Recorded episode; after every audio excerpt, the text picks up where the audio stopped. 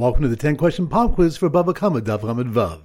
Number one. Which daf do we discuss what the halacha is in a case where the mazik shechs the shor or gives it away as a matana? That's on Daf.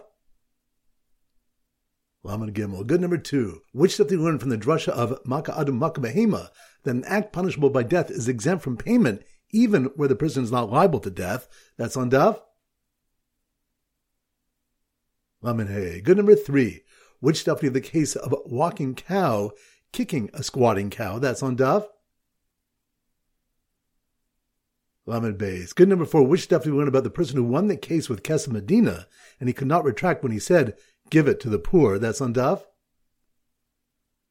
Lamed Vav. Good number five. Which daf we learn if two oxen chase an ox and one injured it and it's unknown which? The owner of each ox can claim the damage was inflicted by the other and is patur until proof is brought. That's on Daf.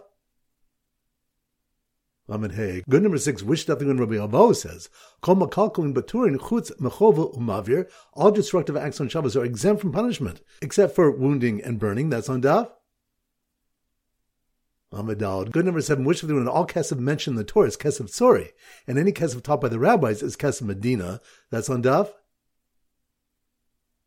Lamed Vav. Good number eight, which of the one if one claimed wheat from someone and the other person admitted owing him barley, that person is patur from paying even the barley. That's on Daf. Lamed Hey. Good number nine. Which daf do we discuss if a person who stumbled and didn't warn the person behind whether he's liable for damages? That's on Daf. Lamed Aleph. Good number ten. Which daf do we discuss? Who gets to collect first when a shor tam gores four or five oxen, one after the other? That's on Daf.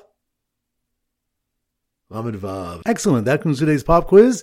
This is Rabbi Avram Goldhar from Zichu wishing you a great day and great learning.